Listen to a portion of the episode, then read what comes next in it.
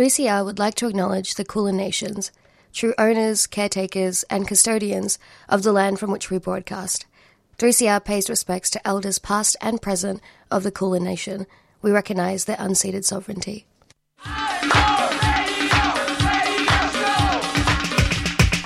This is three C R Breakfast. Oh, yeah. Alternative news, analysis and current affairs. Monday to Friday, seven a.m. oh, to yeah. eight thirty a.m. Only double. Clap your hands.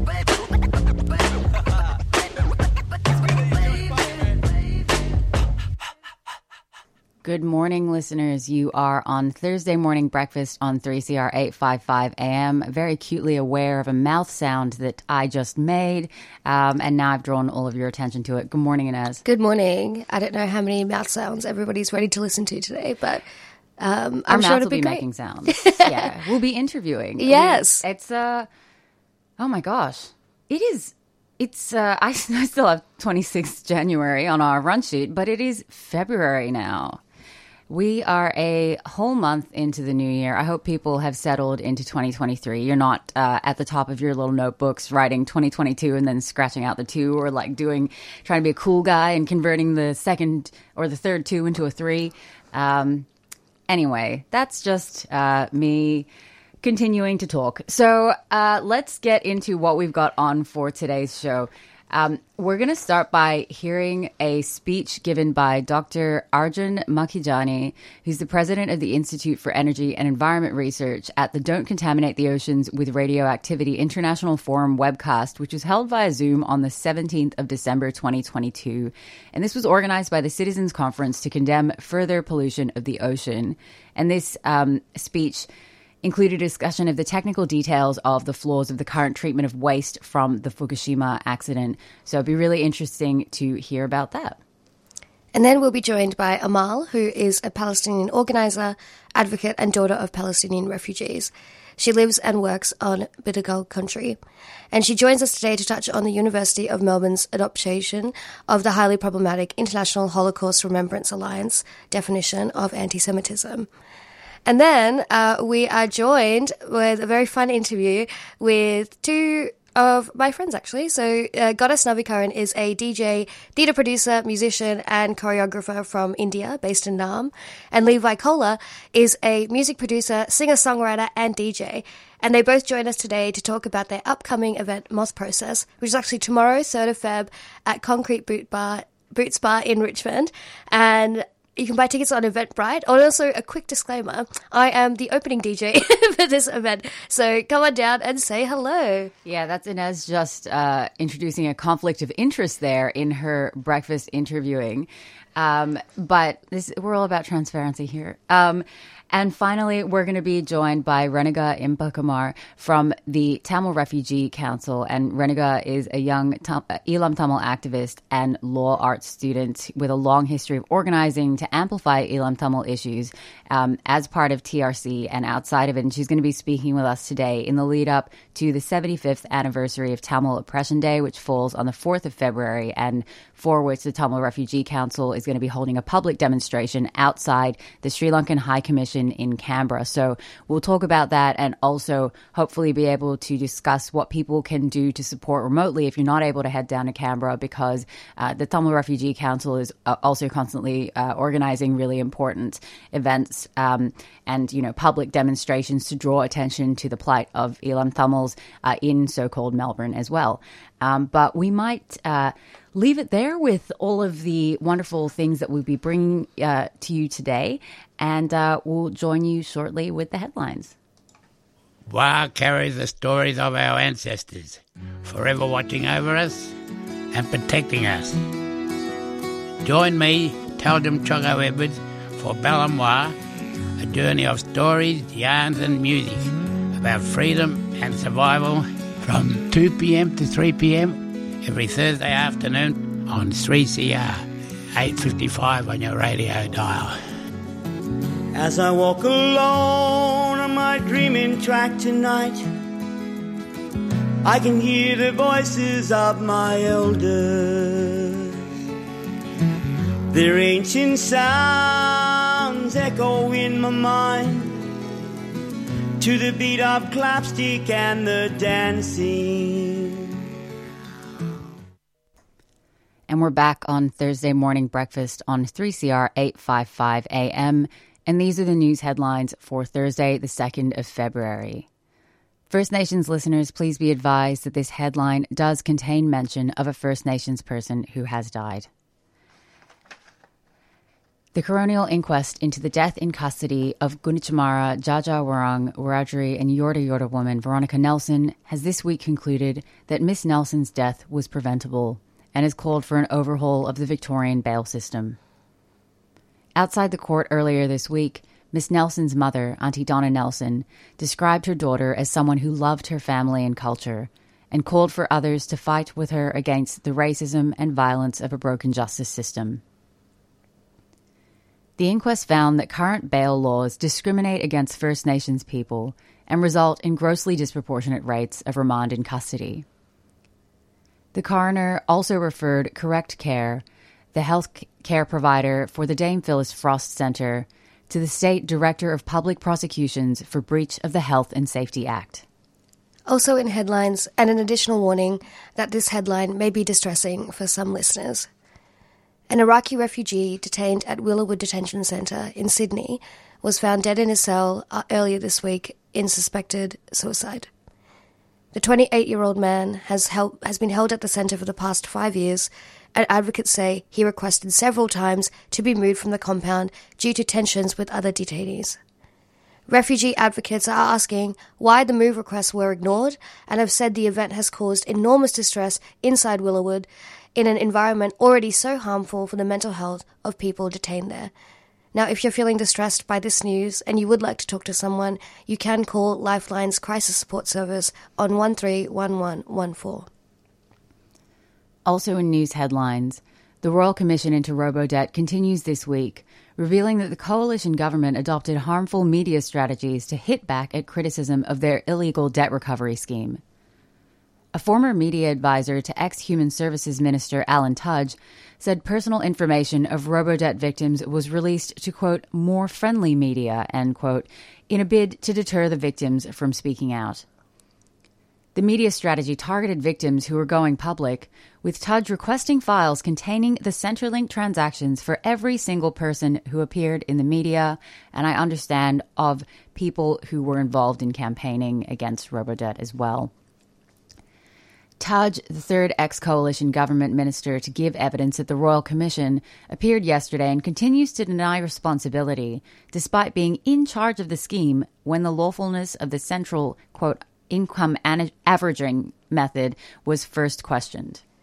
And finally in headlines, following the snap three-month return to alcohol bans in some remote towns in the Northern Territory last week, advice is due to the federal government on whether the ban should be permanently reinstated. In the meantime, some Morantwe or Alice Springs residents have put forward a plan to sue the N T government over the management of the recent spike in violence and crime in the town. The class action notion was brought to a recent community meeting at residents and business owners, with many describing the meeting as hostile, and one that did not allow First Nations elders to lead. First Nations Aridjuri elders say the lay The blame for the violence does not lie with the Northern Territory government, but rather with the federal government's harmful intervention policies, which lapsed last year with no proper transition plan. Elders say the Howard government's intervention made ghost towns of remote areas, placing massive pressure on Alice Springs. These have been the news headlines for Thursday, the second of February, and you're listening to three C R on eight fifty-five A M. I just wanted to add something in light of the Um, tragic and awful news out of Villawood, and that is to remind people that Rise ex-detainees uh, are organising a boycott of Midsummer twenty twenty-three, um, you know, because of the willful engagement and, um, you know, platforming of immigration detention facility operators, including Serco and uh, also prison and custodial uh, organisations such as the Geo Group, who uh, I understand that the Geo Group and Victoria Police are going to be marching in the Midsummer Parade. Um, So, yeah, Rise Refugee on all socials. So that's at Rise Refugee on Instagram and on Twitter.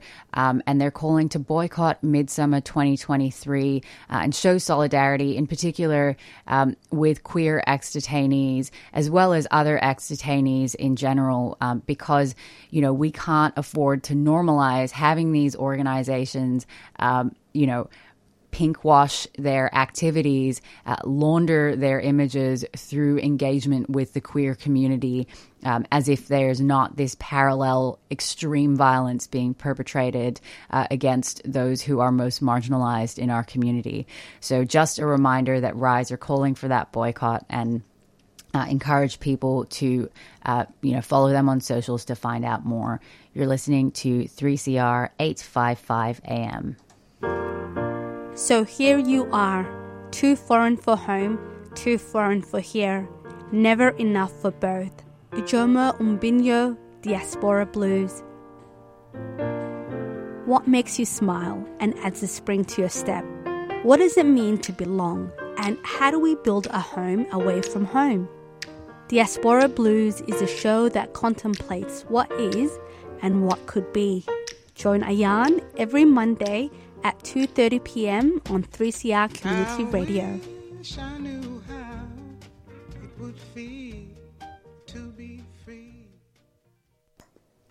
And we're back, and uh, we're going now to a speech given by Doctor Arjun Makhijani, president of the Institute for Energy and Environment Research at the Don't Contaminate the Oceans with Radioactivity International Forum webcast, which was held via Zoom on the seventeenth of December twenty twenty-two, and which was organized by the Citizens Conference to condemn further pollution of the ocean. In this, Doctor Makhijani discusses the d- technical details of the flaws in the current treatment of waste from the Fukushima accident, and he describes the reaction of the Tokyo Electric Company, TEPCO, an international atomic agency, to a memorandum that he presented, as well as discussing some possible alternatives to deal with the waste. Thank you very, very much. We have been working for the Pacific Islands Forum, and the five members of the panel have different kinds of expertise, some in radiation. I, I have my engineering background from University of California and nearly fifty years of studying these issues. And then we had oceanographic and ecological experts and nuclear physicists and so on. We found, actually, to my surprise, that the depth of the problems was much greater than we anticipated. And our concerns deepened the more we discussed with TEPCO in Japan. And at one point in the last meeting, uh, the Nuclear Regulation Authority also joined us. We also were able to observe the I A E A presentations to the forum. And throughout this process, our concerns and my own concern deepened instead of lessening. You might imagine that a scientific exchange would lessen the concerns, but they actually got bigger. And our memorandum was a complete agreement and consensus between five scientists with quite different backgrounds and expertise. So that also was very gratifying that we're able to come to this conclusion as independent scientists. So there are deficiencies in four areas. And this is a huge thing, four major areas of deficiencies. One is, does TEPCO, do we know the contents of the tanks? And what are the measurement protocols? And what does it mean eventually for this proposal to discharge, and what we know about safety? So we have been told that it will be safe, but if we don't know properly what is in the tanks, how can we say that it's safe? So that was one major area of concern. Are the measurements good? Are they sufficient? Are they statistically representative? The other thing was, will the A L P S perform as required? So you reprocess, you retreat the water, some of which, as you have heard, has um, contaminants, radionuclides other than tritium, far in excess of allowable limits. And will it remove those radionuclides sufficiently as claimed by TEPCO? We are not so sure. Then there were deficiencies in the analysis of the impacts on the ocean, and some of the things in that regard were also quite surprising, uh, because not very scientific in some way. And that's not an easy thing to say, but that is what we concluded. And then lack of consideration of alternatives, we proposed three of them. that had not been considered as yet, or at least two have not been considered, maybe third partly considered and rejected.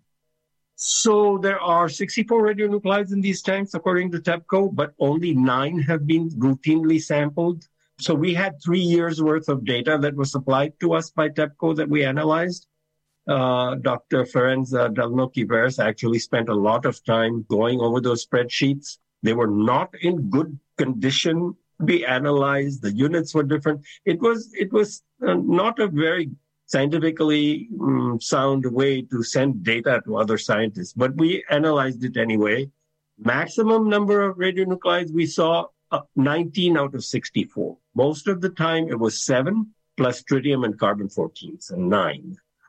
Sampling was inadequate in quantity, so not enough samples.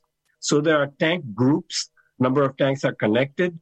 Uh, they're quite large tanks, and there was only one thirty-liter sample taken per tank group, just one.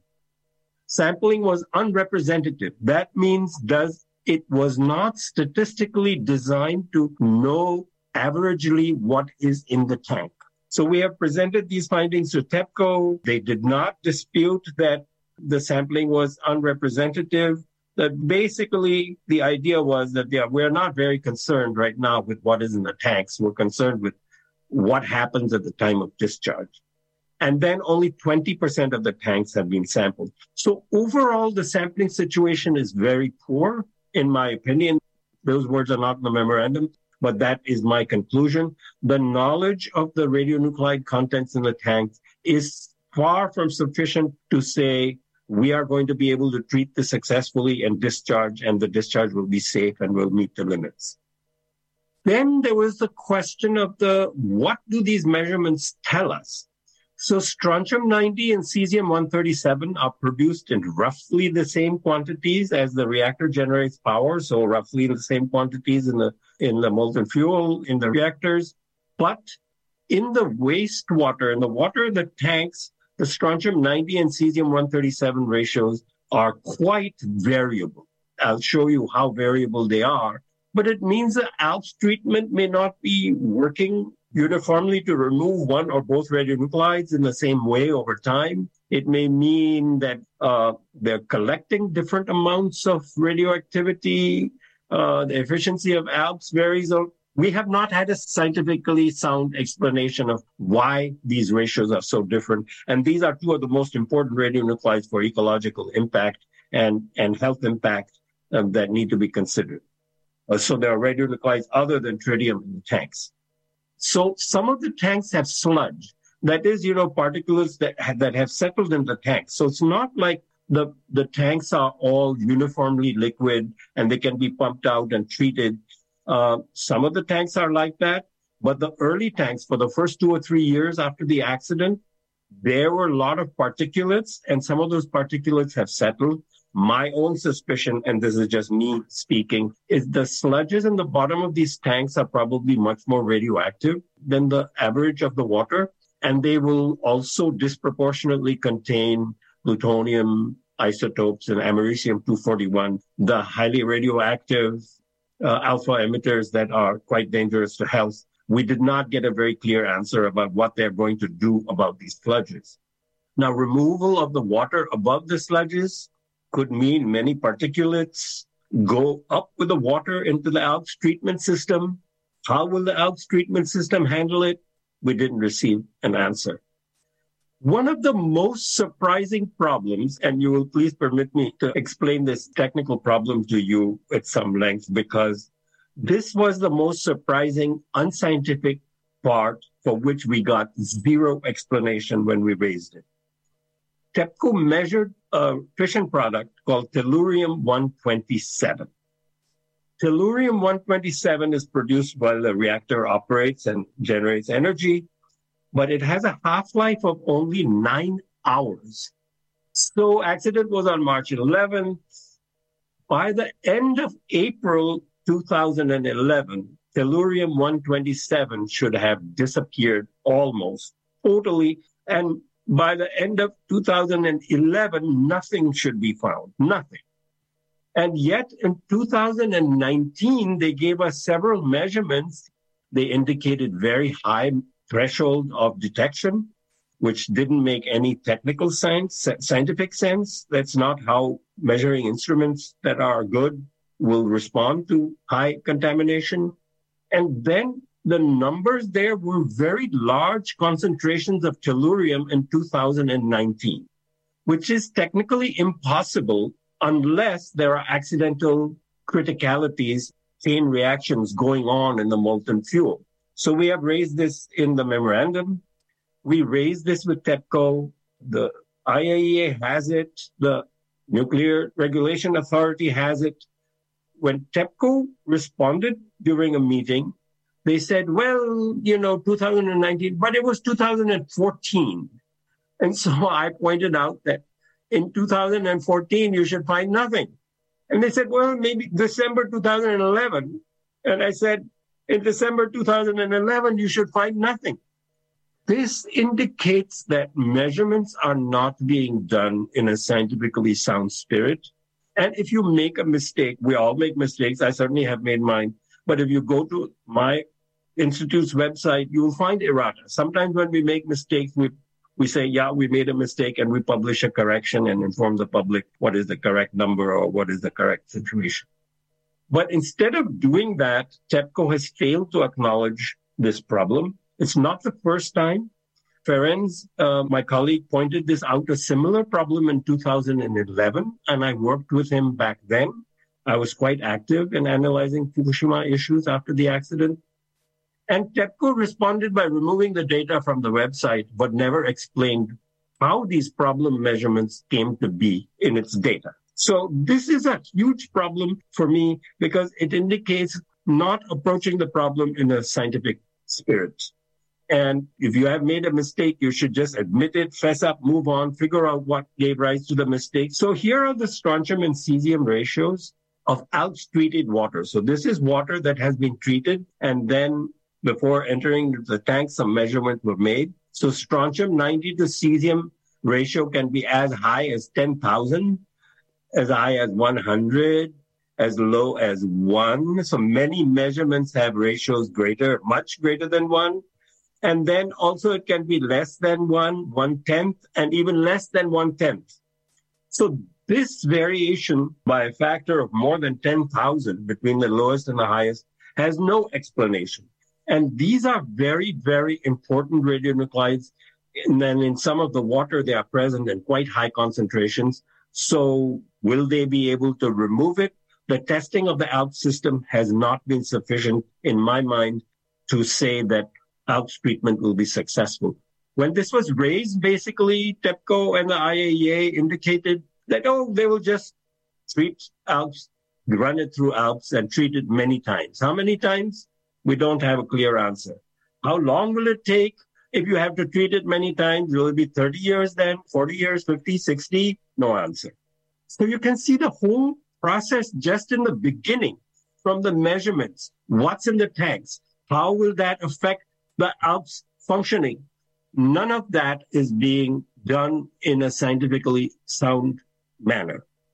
And if it were just our opinion without talking to TEPCO, you could say, well, you know, maybe we made a mistake. But we have presented these things to TEPCO and not received any response saying that, you know, expert panel, you are wrong. This is the correct thing. This is how we are going to do it. But no, we have not received any satisfactory answer. So, as I have said, the presence of sludges, the high variability of strontium and cesium, potential stirring of particulates, all these are going to be potential problems for treatment. And then if there are problems and you have already decided you're going to discharge and you're not doing anything about it now to prevent the problem, then it could become stuck. Of course, more water is being generated. So while they say thirty or forty years, this whole thing could run fifty, sixty, seventy, eighty years. So the urgency question is kind of mysterious, because this is going to go on for the half a century or the better part of a century.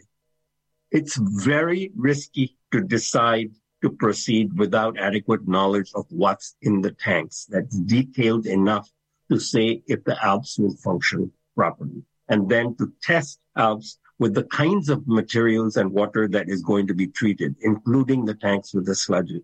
One of the big surprises was that when the I A E A got our materials, they basically have said, we don't need to know now what is in the tanks. We will see after A L P S treatment whether the water is safe to discharge or not. What will you do if it's not safe, doesn't meet the criteria? Run it through A L P S again. How many times? We don't know. This is not a good way to proceed with this huge, important proposal and then say in advance that we know it's going to be safe. I don't think that they can make this statement with scientific confidence. At least I would never do that. So ecosystem assessment. So first of all, there are these other radionuclides, strontium, cesium. They're not going to be completely removed.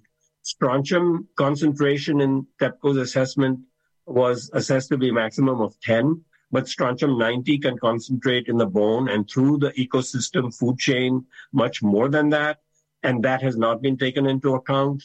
Um, Tritium, now tritium is radioactive hydrogen, it's radioactive water is what we're talking about. When living beings take in water, it becomes organically bound. You know, our D N A is carbon and hydrogen and oxygen. That's mostly what we're made of, and nitrogen, phosphorus, a few other trace things, but mostly hydrogen, carbon, and oxygen. So if your hydrogen is radioactive, then your cells are going to have radioactivity. And let me say, I've studied tritium a lot, and so this is me speaking. Actually, I have a book uh, that is going to come out on tritium next month. When tritium gets inside the cell, it's mostly water, and it ionizes that water. It creates hydroxyl radicals.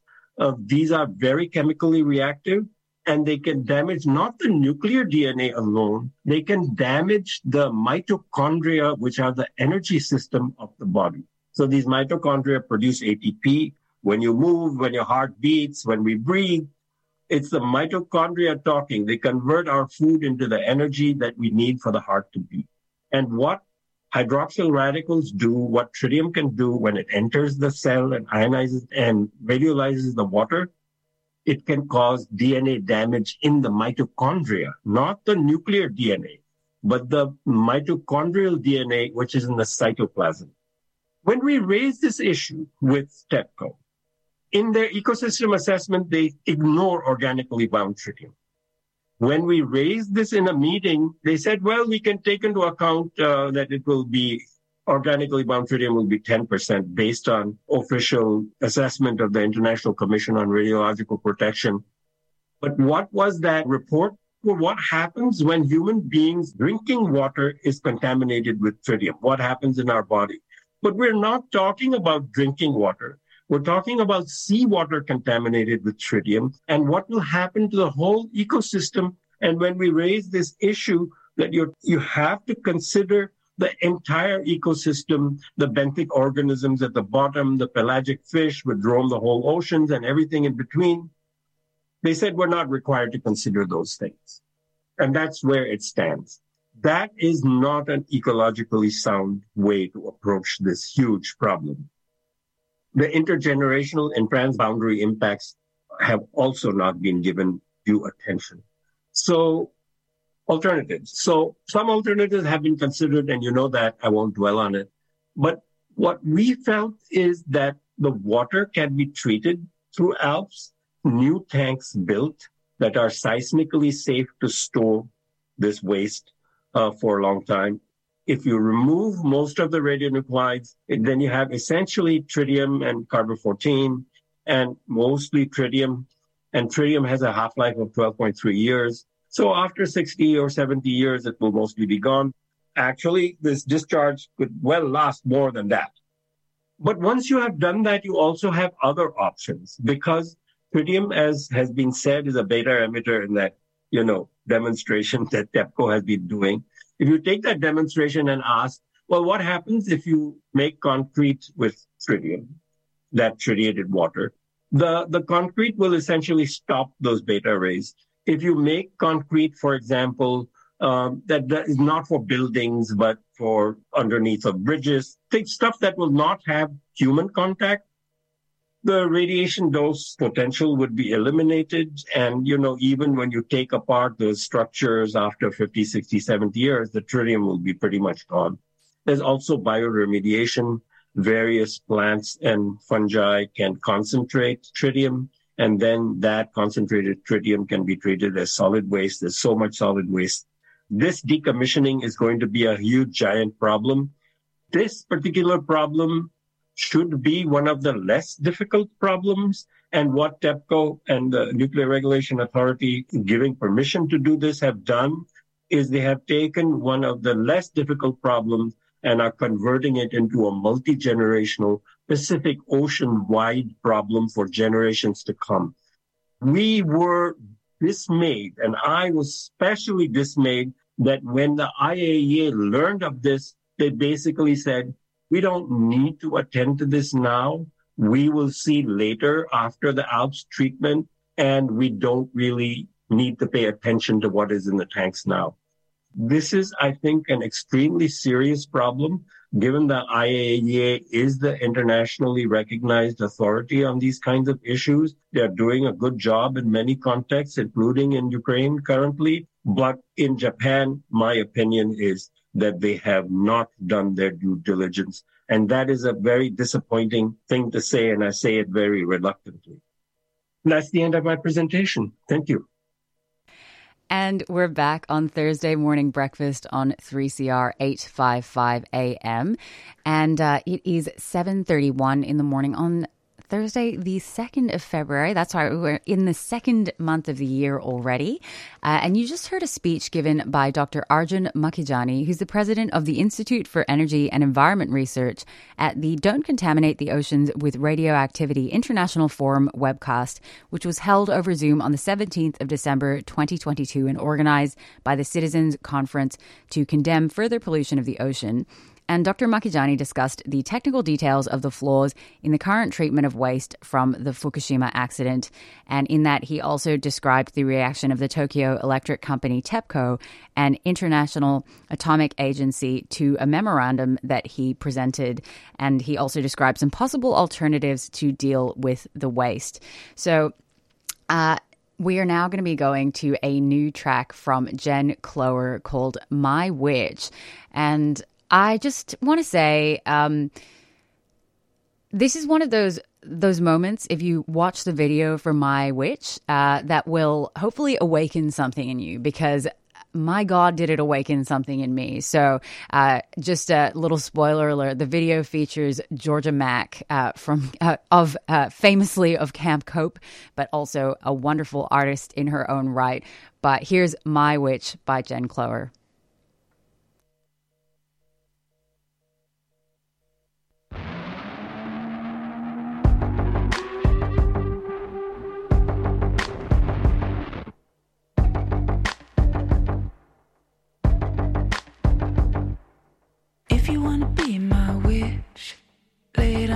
Be the ride you hitch when you hit that perfect pitch.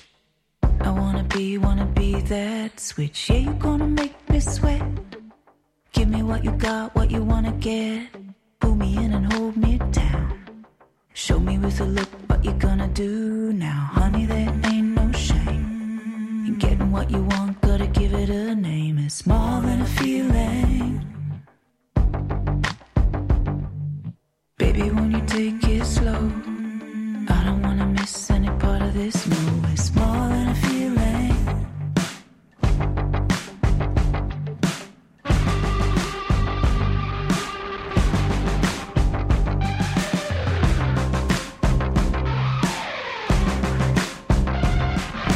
Honey, it's about the soul.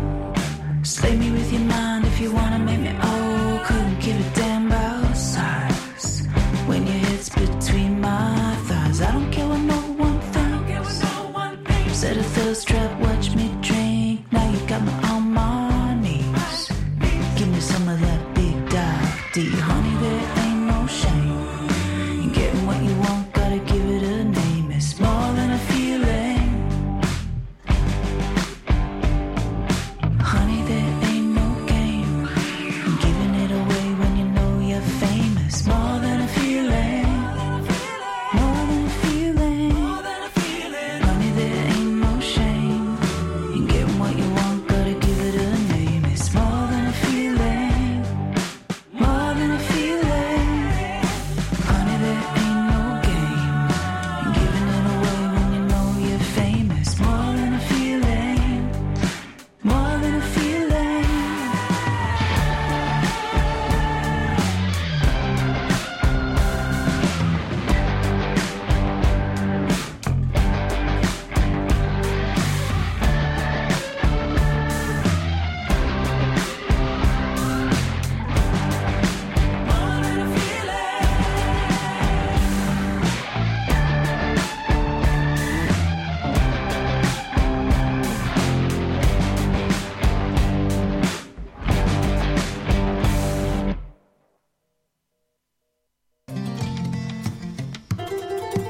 published or not, has been on air for over twenty years. And in that time, it's been hosted by Jan Goldsmith. Well, just recently, over the last seven years, I've been joined by David McLean. We'll be talking about text, discussing words and ideas, with local authors, authors from interstate, or sometimes even from other countries. You can stream it live or find it on your favourite podcast app. So join us every Thursday at eleven thirty on three C R. I've been working on my rewrite, that's right. I'm going to change the ending. Going to throw away my title and toss it in the trash. Um, we're back on Thursday morning breakfast on three C R eight fifty-five A M, and you just heard My Witch by Jen Clower. Uh, once again, please do yourself a favor and go watch the music video, which just dropped for that featuring, featuring Georgia Mack. It is uh, incredible. It's, let's just say, it has made me want to work out, and I only do incidental exercise. Um, we're now going to go to another track. Inez, do you want to introduce this track? Absolutely. So this track is Life on Mars by Canada The Loop. And you're on Thursday morning breakfast on three C R eight fifty-five A M. Yeah, I heard a little rumor, little Stevie wants to fight. I don't know what's true, so I put it on ice. But if it's making you smile, I'ma take it outside. Yeah, I'ma take a boozer if it catches your eye. Cause that's a good time, that's a green light where it feels like summer. A little moonshine, that's a good time when it feels like summer. I really like summer, but maybe this year it won't be like that. I can see your face in the stars.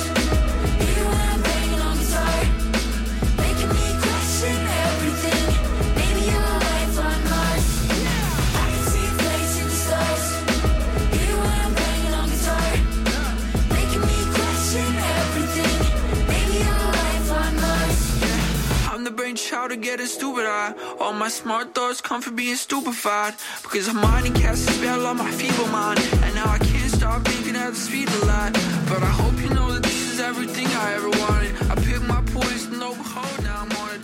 Truth be told, I'm lucky this is how I'm tortured. It goes to show, it ain't so bad being broken hearted. Yeah, this year won't be like yeah. that. Woo. I can see your face in the stars.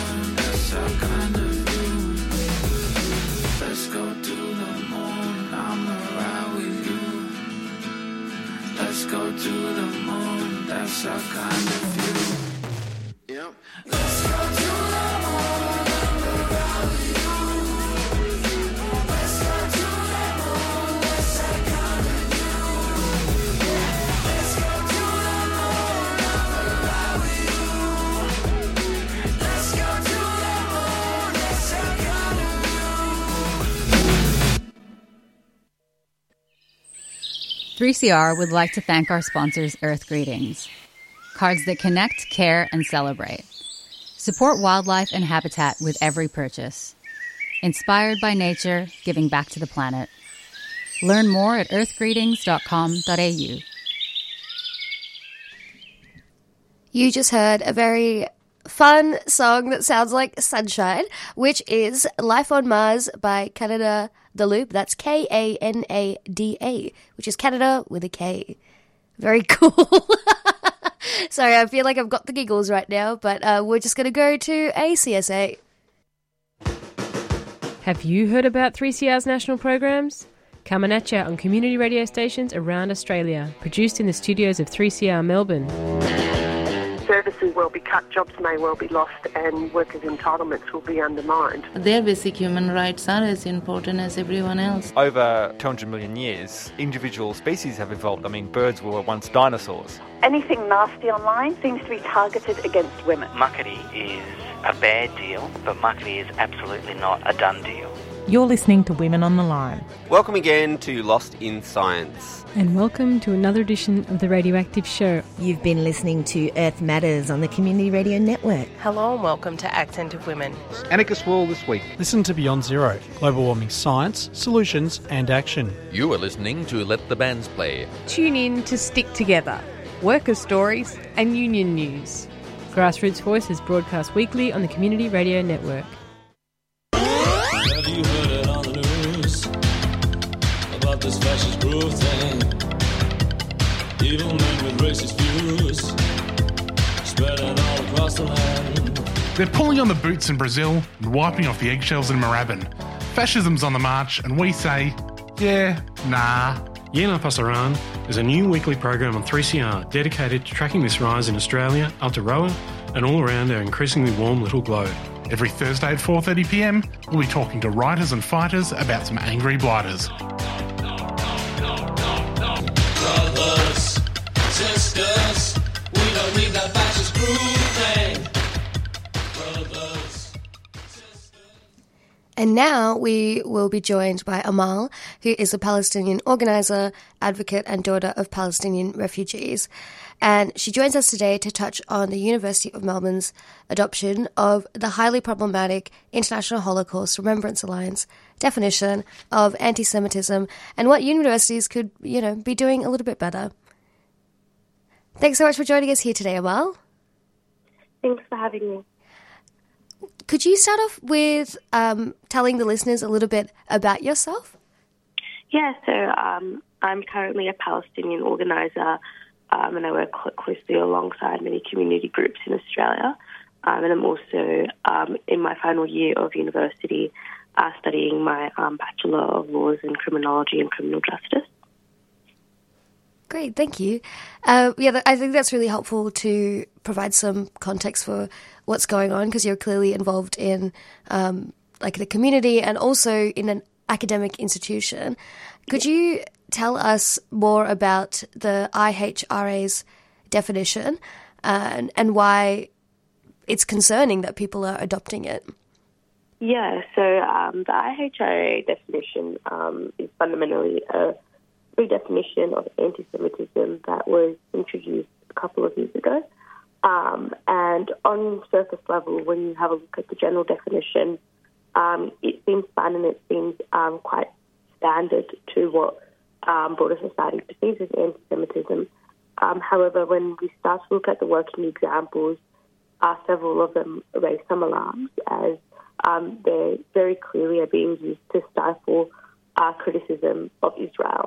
And the fundamental purpose of I H R A um, and why it's being rolled into university institutions and parliament um, is because um, pro-Israel groups um, want to silence Um, criticism of Israel. They want to silence activism for Palestine um, in institutions which produce knowledge which are so key for the cause.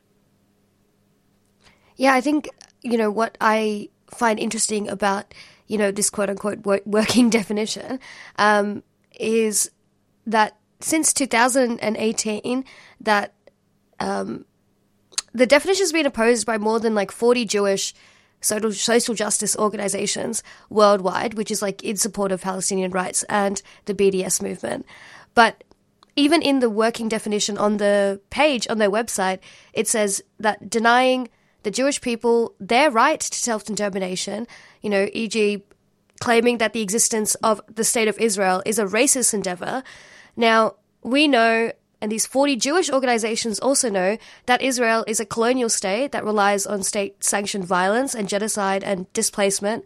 So no part of this is a mere conflict or just a clash. It's a very intentional regime against Palestinian sovereignty. So the fact that it's adopted as part of the university's new anti-racism pol- policy is not surprising, but it's perplexing. What yeah. do you think that academic institutions can be doing to actually show real and effective support?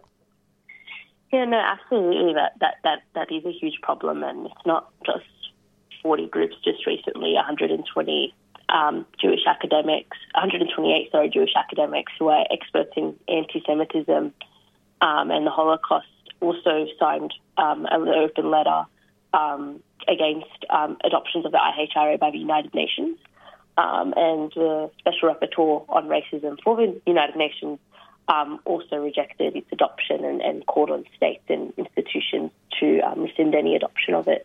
Uh, so when universities adopt it within their anti-racism definition, uh, they're not actually um, preventing anti-Semitism, because things like calling calling out Israel as a racist endeavour and calling out as a settler colonial state, as many academics have done in the past, and many activists and Palestinians on the ground, um, is actually opposing race is actually opposing racism.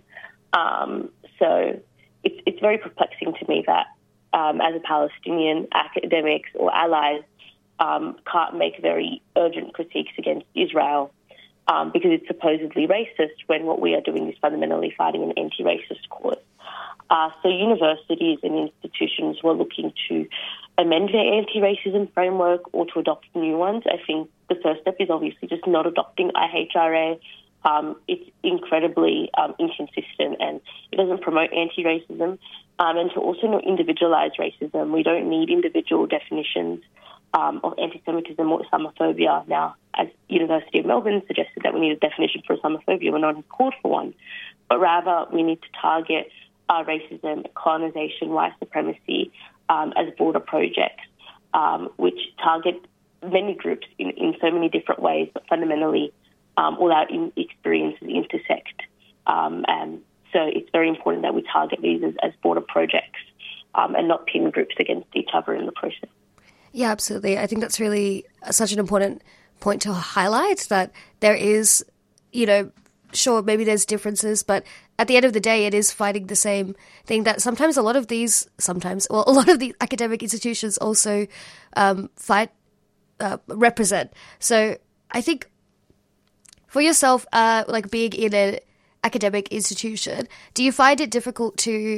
Uh, I know a lot of us have to exist in that space, but I guess how do you also, you know, keep yourself safe from a lot of the university's rhetoric? Because I know that can be challenging. I know it was really challenging for me as well when I was at uni too. Yeah, um, and I mean, it's challenging for a lot of um, students who who are um, people of colour, just fighting racism as a whole. Um, because our universities are, are colonial institutions at the end of the day. They were, they were built on stolen land and they profited off colonialism. Um, so it, it's not surprising that universities, like, uh, are, at the end of the day, they're, they're also racist institutions to an extent. Um, so, I mean, as a Palestinian student, um, we face a lot of, like, tolerance politics on campus. Um, and, like, in the effort of whether it's public relations for the university or just simply a lack of understanding of what decolonisation, settler colonialism and fighting anti-racist causes means, um, it, it tends to lead to a lot of silencing of Palestinian activism and voices on campus um, in the name of tolerance, um, because, um, because um, you know, apparently writing Free Palestine on a wall, as some university students have experienced, um, is considered anti-Semitism because it makes students who support Israel uncomfortable. But at the end of the day, we have every right to make students who support colonial regimes um, uncomfortable by um, expressing our viewpoints. There's nothing wrong with that.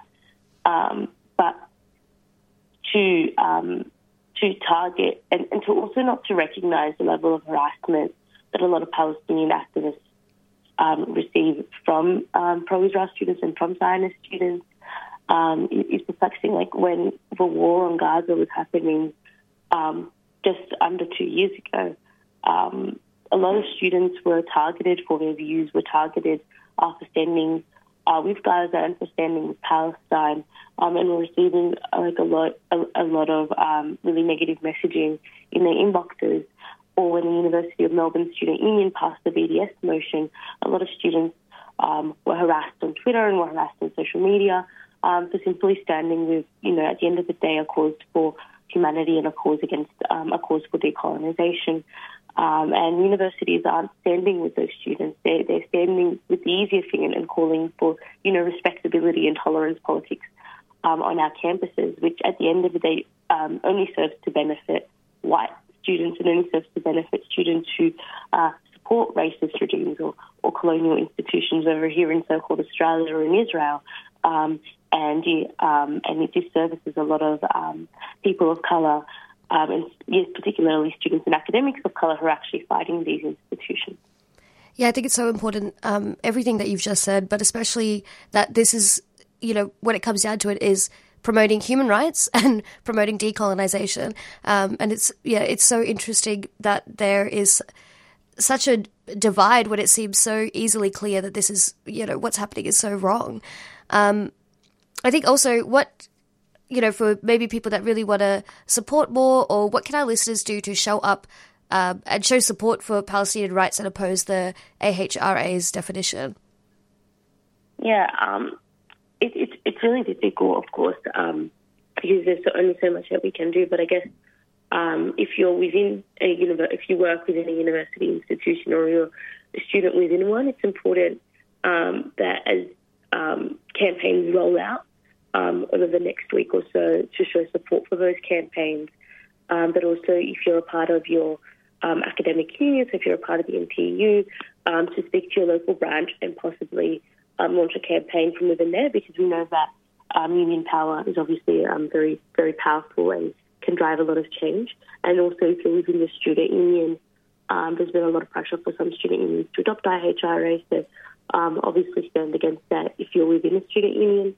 Um, but also um, like um, condemn adoptions of I H R A um, at, at your university um, unions and uh, write motions, um, but also just um, form campaigns and um, ensure that people are aware you are, are around the, the you know, Students of Palestine host events on this.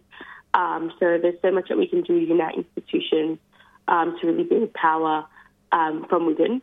Um, and to really, um, tell our management that this is something that we oppose, and that as students and academics, we um, stand with Palestinian rights um, and the ability for Palestinians to share um, knowledge truthfully and um, without sanction. Um, but if you're outside of institutions, it's also important to put the pressure, if you're a part of a community group, um, write to your university and tell them why you oppose, write to your local university and tell them why you oppose um, the I H R A, and and keep up the pressure on, on our um, institutions.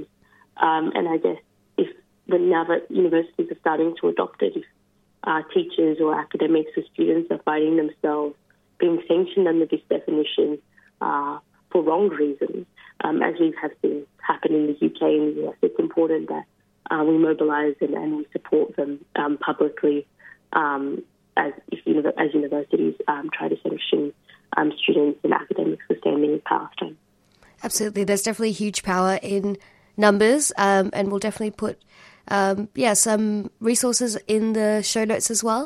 And lastly, just before I let you go, is there anything at all you want to highlight or like leave our listeners with, or any actions that you feel are yeah, definitely important? Um, yeah, nothing at, at, at, at present, but um, I think just obviously stay tuned for on our socials, Um, and on um, other group socials like A P A N, um, to look into any actions that may come out over the next week or, or couple of weeks, um, and um, definitely uh, try to sort of show support um, if there's an action um, that you have the ability to support. Um, and, yeah, if not, um, always also just reach out, whether it's to A P A N, to myself, or to other organisers um, within the space. Um, if you have questions, if you have ideas about how to show support um, within your institution, Um, we're always keen um, to hear what people uh, want to do. Okay, amazing. Thank you so much, Amal, for joining us here today. Thank you for having me. We've just heard from Amal, who is a Palestinian organiser, advocate and daughter of Palestinian refugees. She lives and works on Bidigal Country. She joins us today, she joined us, sorry, um, to talk about the University of Melbourne and other universities in Australia, adaptation of the highly problematic A H R A definition of anti-Semitism. Yeah, and um, just a reminder, I know Amal did flag uh, A P A N as a great resource there, um, but uh, I want to let listeners know if you haven't already visited the Australia-Palestine Advocacy Network or A P A N's website, they do have a dedicated section of resources uh, that focus on anti-Semitism and have a lot of resources uh, from Jewish uh, progressive organizations as well, talking about the problems with the I H R A definition. So you can find that by going to A P A N. A P A N, A P A N dot org dot A U forward slash anti-Semitism. Um, and yeah, there's a lot of great information there, and really encourage people to check it out and think critically uh, about what the imposition of this definition is doing to uh, Palestinian people's struggle for justice. You're listening to Thursday Morning Breakfast on three C R eight fifty-five A M. Accent of Women. It seems so obvious to me that if you live in a in a completely violent um, cultural milieu, that it's going to translate into every aspect of women's lives. Accent to women. What's a border? They don't see it like a big wall right along the How the can country. People live ordinary lives when they're living in such an extraordinary situation, where there are two, where there are armies there and terrorists there, and such conflict every single day of their lives? Accent to women. A show by and about women from culturally and linguistically diverse backgrounds. On Community Radio three C R.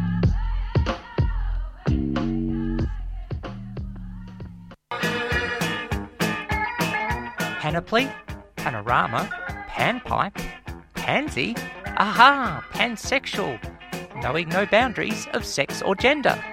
Sound interesting? Then join Sally on Sundays at noon for Out of the Pan. All those gender questions making you think too hard? Whether it's transgender, bisexual, polyamorous or beyond, we'll throw those questions into the pan and cook up the answers for you. So go on, push that gender envelope, only on three C R eight fifty-five A M digital and three c r dot org dot A U. Let's cook, cook, cook, cook, cook. Let's cook. Let's eat. Let's eat. Now we have a very special double interview with goddess Naavikaran, who is a D J, theatre producer, musician, choreographer from India, based in Naarm, and Levi Kohler is a music producer, singer-songwriter and D J. And they both join us today to talk about their upcoming event, Moth Process, tomorrow, the third of February, at Concrete Boots Bar in Richmond. And also, again, quick disclaimer, I am the opening D J for the event, uh, but we will now go to this lovely interview. Thanks so much for joining us here today, Navi and Levi. Hey, how are you? I am good, thank you. Uh, firstly, maybe we'll start off with Navi. Could you tell us more about how Moth Process came to be and what it's all about? So Levi and I really were obsessed with sharing, wanting to share music. We have an excellent record collection. We listen to music all the time. Levi produces music. I make music. We released my first album last year. Um, and so we also got into DJing last year and wanted to um, create a space where people could essentially come in to listen to new music, um, D Js, and in a safe space, in a space that people could gather as community. And that's essentially how Moth Process came around. Amazing. Is there anything you'd like to add, Levi? Uh, we also were really interested in the kind of exploration of genre, and so up until now we've had genre-themed events. Um, we have done everything from jazz to women in rap to R and B, which was a really successful one, um, and I'm really excited about doing more of that in the future and exploring those boundaries. Yeah, amazing. And I think what's really wonderful about the event is what you want the audience to feel. Can you tell us, maybe I'll start off with Levi, what you really want the audience to feel while they're dancing their hearts away? Yeah, absolutely. So what's interesting is that especially post-COVID, there seems to be a huge appetite for events that people can come out to. When we also look at rates of social isolation, especially amongst queer folk, women and people within marginalized communities, um, that includes people of color and disabled folks too, um, there seems to be a need to hang out, find friends, make community. And so one of the points of Moth Process is to create an access-driven space and an event. And so people can come in, hang out, eat some food, have a drink, um, meet new friends. And then if you if they wanted to wish to dance, then that would be awesome. We have a dance floor available. Um, but there is so much going into how the space is available for people. Um, and we're very, very excited about the access and the ways in which we can make the space accessible for different different margins of people. Yep, absolutely. I think that's really exciting. Um, and yeah, their dance floor is available, ready to dance and make friends and um, maybe tell your crush that you like them. Who knows what will happen? Um, hey, the Valentine's Day is coming up. Oh, so true. Yeah. It's very on brand. um, What I what I thought was really interesting um, is that you've asked the D Js to play sets that are, you know, quintessentially them. Could you tell us more about what that actually means and why you chose this instead of like the theme genre nights that you've done, for instance? Maybe I'll start with Levi. Yeah, to me, I think that quintessentially you as a D J can mean whatever you interpret it to mean, which I find really exciting. But I know for me personally, I'm going to be playing a set of a lot of stuff that I'm actively listening to now, not just stuff that I've tried to track down for a D J set, as well as songs that I grew up with, and then anything else that has inspired my own music practice, that's inspired me to want to D J.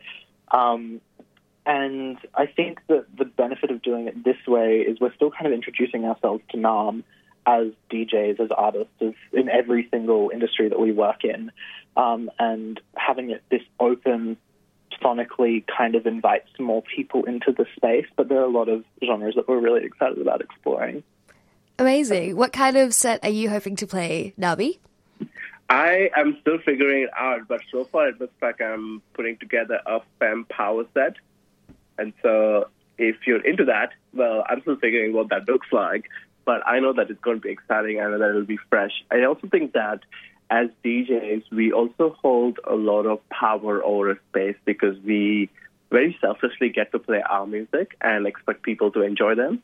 And so with that responsibility, we also are very excited to share music, especially because music is so accessible now due to streaming um, and free sources.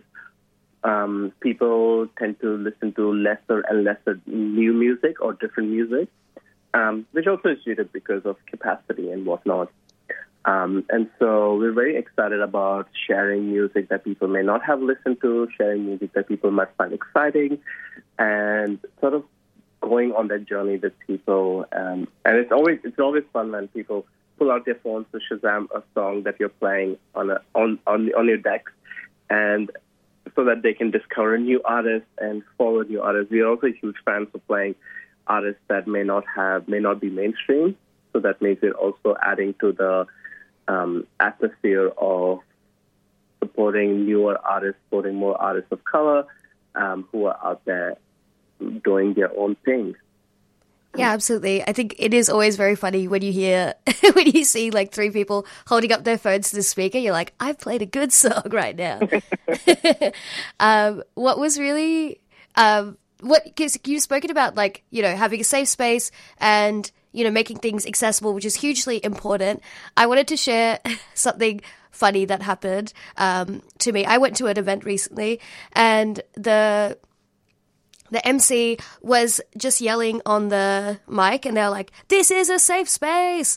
Um, but I I was looking around and I was like, what actually have you done to make this a safe space? Like, you saying this into a microphone um, doesn't really do very much. So I know that it's been challenging to find a venue that's safe enough, to find, um, yeah, like a space and the people that are involved. How do you think you could actually create a safe space? What can actual venue owners do as well? Maybe I'll start off with uh, Navi. Yeah, thank you. I think safety is a continuous process and it involves everyone who is in the space to make it safe. I think I hold the responsibility to make something safe as much as a venue holder. And so I think the first thing we go into is lots and lots of conversation and consultation we are very passionate about creating spaces for queer folk and predominantly trans and gender-diverse folk, people of color of various intersections, and disabled folk. And so when you look into these intersections in specific, the needs of these communities can be, one, incredibly diverse, and two, evolving as times change. And so I think, to me, a safe space that is one hundred percent safe is generally um, impossible because needs shift um, quite quickly. And so I think the idea is to, one, expect anything, and to make sure that you're open to learn. And I think that's the best advice we can give to venues and whatnot. Um, I think especially in um, there's a general lack of venues um, that are safe for people, uh, marginalized folk. And we are quite interested in building more capacity within venues across Naarm so that we can have more and more spaces to organize so that people can come in. I mean, it's such a surprise that venues, some of the biggest venues in Naarm aren't accessible for disabled folk. Um, and some of the biggest producers and event man, like people who organize events aren't thinking of people of color when they produce, or even First Nations folk for that matter. And so we are hoping to not necessarily rule in that space in any way, but just add to what Naarm can offer, really, and keep going and learning and listening as much as possible. one hundred percent. If I could replay that little clip over and over again, I would. That it is not uh, accessible enough. And also seeing um, people's lineups for festivals, and there's not enough First Nations D Js on there.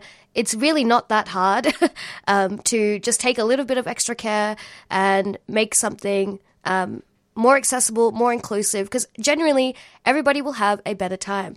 Um, Levi, did you have anything else to add about how to create safety in a space or in the music industry in general? You know, very light question. Yeah, um, well, Navi says it very well, especially in relation to events. Um, obviously, it's a lot more complicated as well with the music industry, like producing your own music, producing music for others, being an artist, trying to navigate streaming now and labels and other freelancing creators. Um, but I do mostly just want to give like a big thanks to Concrete Boots Bar and the team there. They've been really great um, working with us to figure out what our vision for the event is and what they can do to be as accommodating as possible for all the people that we're hoping to get into the space and all of their intersections and needs. Amazing. Beautiful. Um, and I, I forgot to ask this question at first, but what is, where did the term Moth Process actually come from, Nabi? I'm going to give this one to Levi. Okay, Levi. That's that I've forgotten, and Levi knows it better. It's like a really weird, like, runaround definition. It started with, I think it started with um, the movie Arrival, which is one of my favorites, and I love Amy Adams. Um, and the aliens in that movie refer to dying as, like, the death process. And we were also really super obsessed with moths at the time. The house that we were living in um, didn't have any screened windows, and so there were constantly moths inside, and it was just really beautiful. Um, and so I kind of came up with the term Moth Process. I think it was me, but it could have been either of us. Um, and then Navi revealed that moth kind of translates to death in Hindi. And so it kind of still was death process from this movie that I really liked, but it also was something original. And it kind of, we've kind of reverse engineered it into something that represents the event. But we, we think it's a really cool, catchy title. Yeah, absolutely. We also think that every event is the process of a moth taking birth. Um, we put a lot of work into what the music, uh, how, how music can look like and how the music can be curated within the space. We're huge fans of making sure the quality of music and the sound is really good as well. Um, and so we sort of like essentially go into a process of taking birth every month, really, Um, to sort of like give life to songs and give life to events and like go through those cycles. And so it kind of fits, it kind of doesn't, you know, like see what you think about it. I think it's amazing. I think it's very catchy. I've never heard anything like it before. Um, and yeah, thinking about it, like, you know, this isn't just a series of events. It's like every event is standalone and that you are birthing something new every time. I think that's really beautiful. Um, what are you hoping for the next few Moth Processes to feel like or be like? What's your what's your vision for it? Maybe um, I'll start with Levi. Um, ideally, just more and more people showing up, more and more people coming to see what we have to offer and experiencing these events and having a good time. It's definitely, we want it to be more about the people coming into the space than about us as D Js and event runners. Um, and, yeah, I think just the further, the longer we do this, the more consistently we do this, the more traction it will get and more people will get to experience it with us. Amazing. We are also really excited about having more D Js as come in as guests and hopefully also take up residency as Moth Processors. And we are hoping that we can, you know, be a part of Naam's culture and add to the culture, because I also think that the arts industry, the performance industry is still quite divided, and we are hoping to understand it better through these events and having more and more people come in um, and join us on the journey. We're also hoping to like explore some really funky themes and um, have as many D Js. I think we are only open towards D Js of color who are queer. And so if you're one of them, feel free to get in touch. Um, and if you're someone who wants to learn to D J, also get in touch if you're a queer person of color, because and if you're in Naarm, you'll have to be in Naarm for this one. Um, but, you know, uh, it's, I think we want to ensure that we can redistribute wealth, and that's where the tickets come in. We want to ensure that people have a good time. We want to ensure that people have spaces so that we can practice community in action. And we also want to play a fuck ton of music. That's amazing and very exciting, and I want to also uh, highlight that the event is tomorrow, and can you tell us a little bit, just very briefly, because we're running out of time, how to get tickets?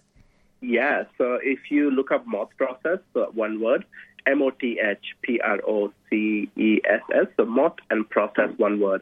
Either on Facebook or on Google, you should be able to find the link, or try and find me on Instagram. It's Naavikaran, N A A V I K A R A N, and the link is in my bio. And, yeah, if you can't afford a ticket, D M me. We can give we have so many tickets available, and we cost money is no barrier. So, you know, come through. We'd love to see you.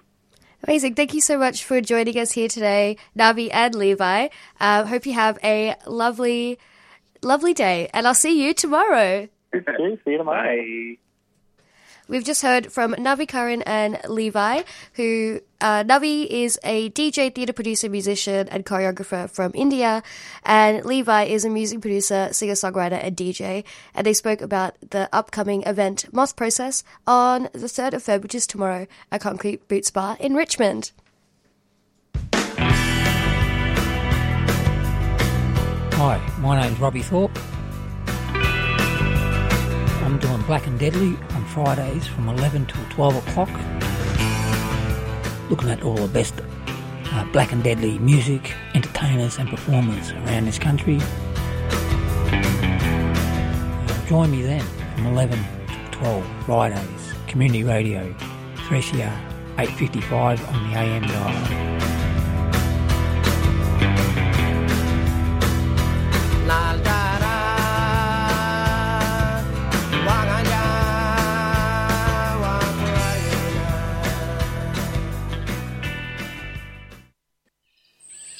three C R would like to thank our sponsors, Earth Greetings, cards that connect, care, and celebrate.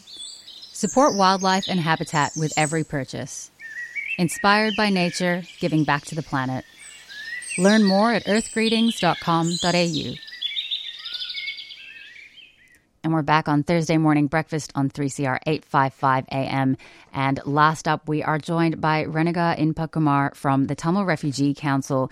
And Renuga is a young Eelam Tamil activist and law arts student with a long history of organizing to amplify Eelam Tamil issues. And she's speaking with us today in the lead up to the seventy-fifth anniversary of Tamil Oppression Day, which falls on the fourth of February. And the Tamil Refugee Council is going to be holding a public demonstration outside the Sri Lankan High Commission in Canberra to commemorate the date and call for justice for Eelam Tamils. Renuga, thanks so much for joining us. Thank you so much for having me. Yeah, of course. Um, I thought that we could start off with a bit of the history of the date. So I know that February fourth marks uh, the seventy-fifth anniversary of Sri Lankan independence from British colonial rule, but of course is commemorated by Eelam Tamils as Tamil Oppression Day. So um, can you tell us a bit about this context and these different meanings that are applied to the date, and also about the significance of, of in this process, naming Tamil genocide explicitly? So on the fourth of February every year, the Sri Lankan government celebrates this anniversary of the day as the British colonial regime handing them independence. But for Eelam Tamils, it is the fourth of February being a day where it's handed from one oppressor to another, as we see it. So since nineteen forty-eight, Tamils have been targeted by, you know, repressive state legislation, economic blockades on Tamil majority areas, and horrific pogroms that have caused people to leave. And, you know, even two thousand nine causing more to flee. So if we look at certain um, acts that have been passed, we can look at the Single Only Act in nineteen fifty-six, the Republican Constitution of nineteen seventy-two, and the burning of Jaffna Public Library in nineteen eighty-one. And these are just key examples of the, you know, Sri Lankan state wanting to um, push genocide on us Eelam Tamils. And we can see this with our own land, Tamil Eelam, being targeted, and it's been used to promote singular chauvinism to remove our identity. It's just a horrific day for us Eelam Tamils, and it's just the start of us remembering of the beginning of a genocide that has been happening every single day for us till now. Mm, yeah, of course. And I mean, it is sort of that uh, a point in the year that can be a touch point to focus on this ongoing violence. Uh, so when you spoke with us uh, last year in July twenty twenty-two, we did discuss Sri Lanka's economic collapse and some of the mass public demonstrations that were occurring against then President Gotabaya Rajapaksa and his government, and how the specific oppression of Eelam Tamils was often glossed over in media reporting.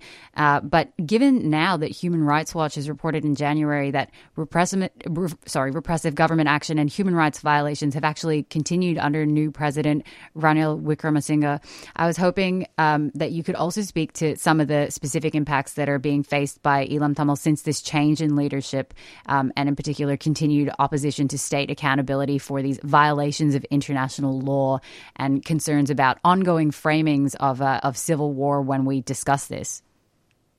So it doesn't matter who is in power. We can see that whoever's in power, their main um, thing is to continue to oppress Eelam Tamils. And if I was to look at the international conventions of genocide, if I was to look at specifically Article two of the Genocide Con- Convention, it contains the definition of genocide with two main elements, being the mental element and the physical element. And so if I take the example of Mulebaikal, the massacre that occurred in two thousand nine, it was the most brutal period for us Eelam Tamils, and this directly had both the mental and physical element. Mental element being that the Sri Lankan state was ready to move all Eelam Tamils in the so-called no-fire zone, and they had the mental intent um, from the Sri Lankan state to um, have the evidence of, you know, using certain weapons, and this was through having material that aided them to actually kill Eelam Tamils mercilessly. And this was seen with certain um, materials being the U S um, airplanes, forms of how they um, do war. Mm. And we can even see the physical element, which was killing members of, you know, Eelam Tamils, and this was with serious bodily or mental harm. And this is actually with various evidence that is online and testimonials of Eelam Tamils, even in Australia, telling Tamil Refugee Council of them being sexually, mentally tortured mm. in level four, you know, the infamous C I D. Um, we've seen, you know, the n- numerous amount of enforced disappeared um, numbers rise after two thousand nine. And, you know, having that word civil war used to describe the Tamil plight diminishes any form of us facing discrimination since nineteen forty-eight. Mm. And having civil war, it means as if it's just finished. Something has finished. You know, it means as if two thousand nine has finished, but actually it has been a genocide since nineteen forty-eight, causing refugees to li- leave that island since then. Um, and having civil war means, you know, that Sri Lanka is safe now, when really the ongoing genocide causes fear in the refugees in our community. Um, and that's the reason why Sri Lanka is not safe, even in our own homeland, Tamil Eelam. Mm, yeah, absolutely. I'm glad that you um, clarified that uh, the sort of equivocation and downplaying of, of that ongoing violence that the civil mm-hmm. war framing, um, you know, includes. Uh, so the Tamil Refugee Council has organized a rally this Saturday, the fourth of February, outside the Sri Lanka, the Sri Lankan High Commission in Canberra. And I'm wondering what actions you're calling for from the Australian government, but also from the international community in terms of scrutiny and pressure on Sri Lanka. So, you know, if I was to bring back to the horrific case of, you know, Mulivaikar two thousand nine, we can see when the hospitals were being bombed, children, men and women being raped, and our Tamil diaspora actually flooded the streets everywhere in the world. It was just complicit from all the international states. Um, and there has been evidence of the Sri Lankan army raping women, throwing them on buses, shooting naked, tied-up children, forcing Tamils to do sexual acts before killing them. But it's even with the United Nations, it's an institution tasked with maintaining international peace and security. They did not make a real effort to save Tamil civilians from the carnage. Um, so even now, for instance, our Australian government continuously states that Sri Lanka is safe, but refugees are living in fear every day, not knowing what will happen to them if they're sent back.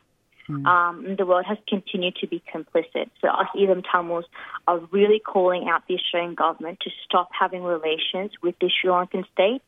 Um, and we're trying to ensure that everyone, even in the common community of the Australian society, realise that Sri Lanka is unsafe. We want accountability. We want a great number of support. And we want people to understand that February fourth is not the Independence Day of Sri Lanka. It is the Black Day for Tamils. It is the beginning of the numerous deaths that unfold till now in twenty twenty-three. Yeah. And I mean, it is just, you know, It, it's hard to capture in words the level of violence and trauma that has been inflicted, and how uh, you know ongoing state relations and the the promotion of Sri Lanka as a safe state normalizes this kind of violence. Um, so, where can listeners find out more information about the rally, and what can people do to support the Tamil Refugee Council's advocacy efforts from a distance if they're not able to attend in person? So, definitely follow our media pages such as Instagram, TikTok, and Facebook. And if you're unable to attend the rally, we advise that you share the event page, look up Tamil Oppression Day, and really learn what is happening. And um, even if you cannot attend, there'll be a live um, page running from the event, and we'll have the speeches placed up on there so everyone can still attend live. Yeah, fantastic. Because um, I think, um, obviously, we're we're based in, in so-called Melbourne, um, and I know that there will be a lot of people who will be keen to support, even if they can't get to Canberra in person. So, uh, Renuga, is there anything else that you want to add before we wrap up? I think that um, this is just the beginning of Eelam Tamil. Even in the homeland Tamil Eelam, February fourth, they're also rallying there. So it's very exciting to know that um, in Tamil Eelam and around the diaspora, we're ready to create change. And I think to, um, February fourth is just the beginning for us. Awesome. Well, um, you know, I encourage people to either attend in person if you can, show up online. Either way, follow the Tamil Refugee Council's work on social media. Thank you so much, Renuga. Thank you so much for having me. And that was Renuga Inpakumar from the Tamil Refugee Council. And Renuga is a young Eelam Tamil activist and law arts student with a history of organizing to amplify Eelam Tamil issues. And she spoke with us in the lead up to the seventy-fifth anniversary of Tamil Oppression Day, which falls on the fourth of February. And the Tamil Refugee Council is going to be holding a public demonstration outside the Sri Lankan High Commission in Canberra. And uh, as Renuga said, there will be uh, live streaming of that if you're not able to get there in person. And you should be able able to access that via their socials. Now, I understand that that interview did touch on some distressing content and topics. So if you need to talk to somebody about anything that came up, you can always call Lifeline on one three one one one four. That's one three one one one four. Or you can also call the Suicide Callback Service on one three hundred six five nine four six seven. That's one three hundred six five nine four six seven. You're listening to Thursday Morning Breakfast on three C R eight fifty-five A M.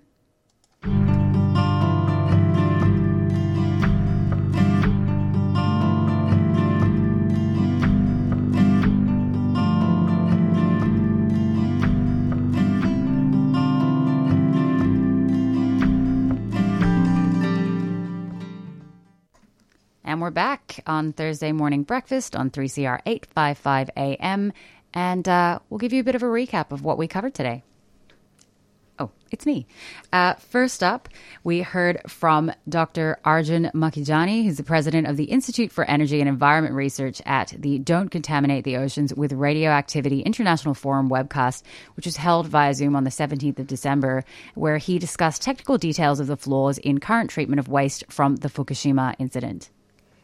And now it's me. Uh, it is. We heard from Amal, who is a Palestinian organizer, advocate, and daughter of Palestinian refugees. And she joins us today to touch on the University of Melbourne's adoption of the highly problematic International Holocaust Remembrance Alliance definition of anti-Semitism. And then we had a double interview with goddess Naavikaran and Levi. So Naavikaran is a D J, theatre producer, musician and choreographer from India, and Levi is a music producer, singer-songwriter and D J. They both joined us to talk about their upcoming event, Moth Process, which is tomorrow, third of February, at Concrete Boots Bar in Richmond. And you can also buy tickets on Eventbrite and in our show notes.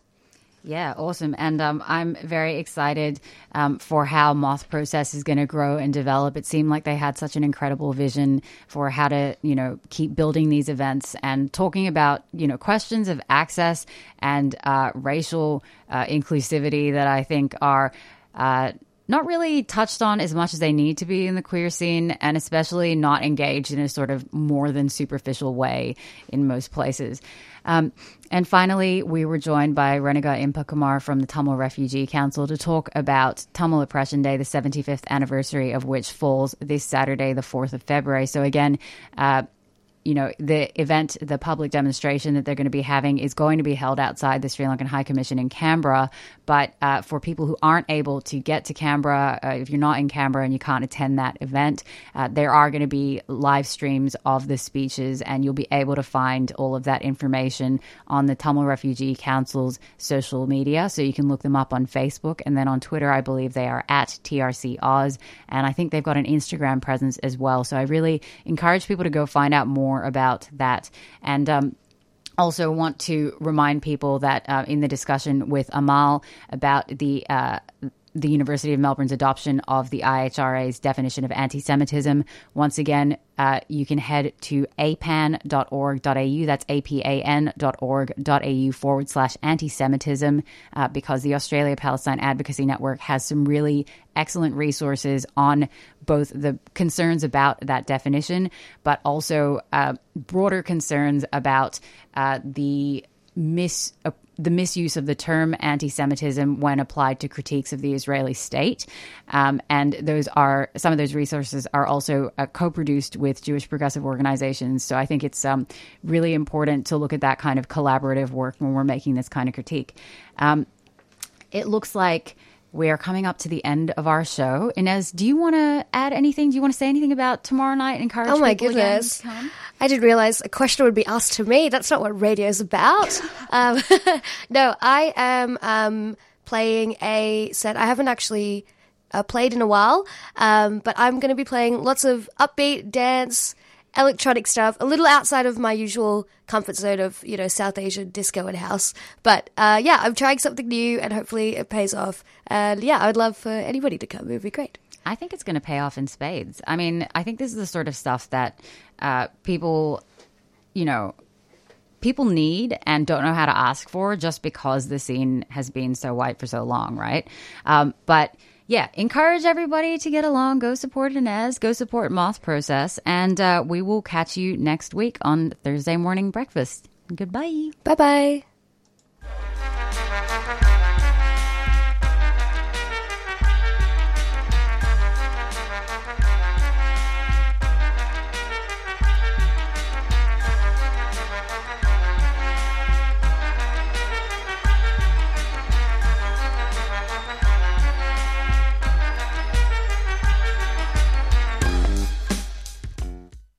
three C R Breakfast would like to thank the New International Bookshop, Melbourne's independent radical bookstore and venue, for their financial support of this program. You can find Nibs in the basement of Trades Hall in Victoria Street, Carlton. And while you're there, check out Radical Coffee, a worker-run cooperative cafe in the courtyard. Keep up to date with upcoming events at nibs dot org dot a u. You've been listening to a three C R podcast produced in the studios of independent community radio station three C R in Melbourne, Australia. For more information, go to all the w s dot three c r dot org dot a u.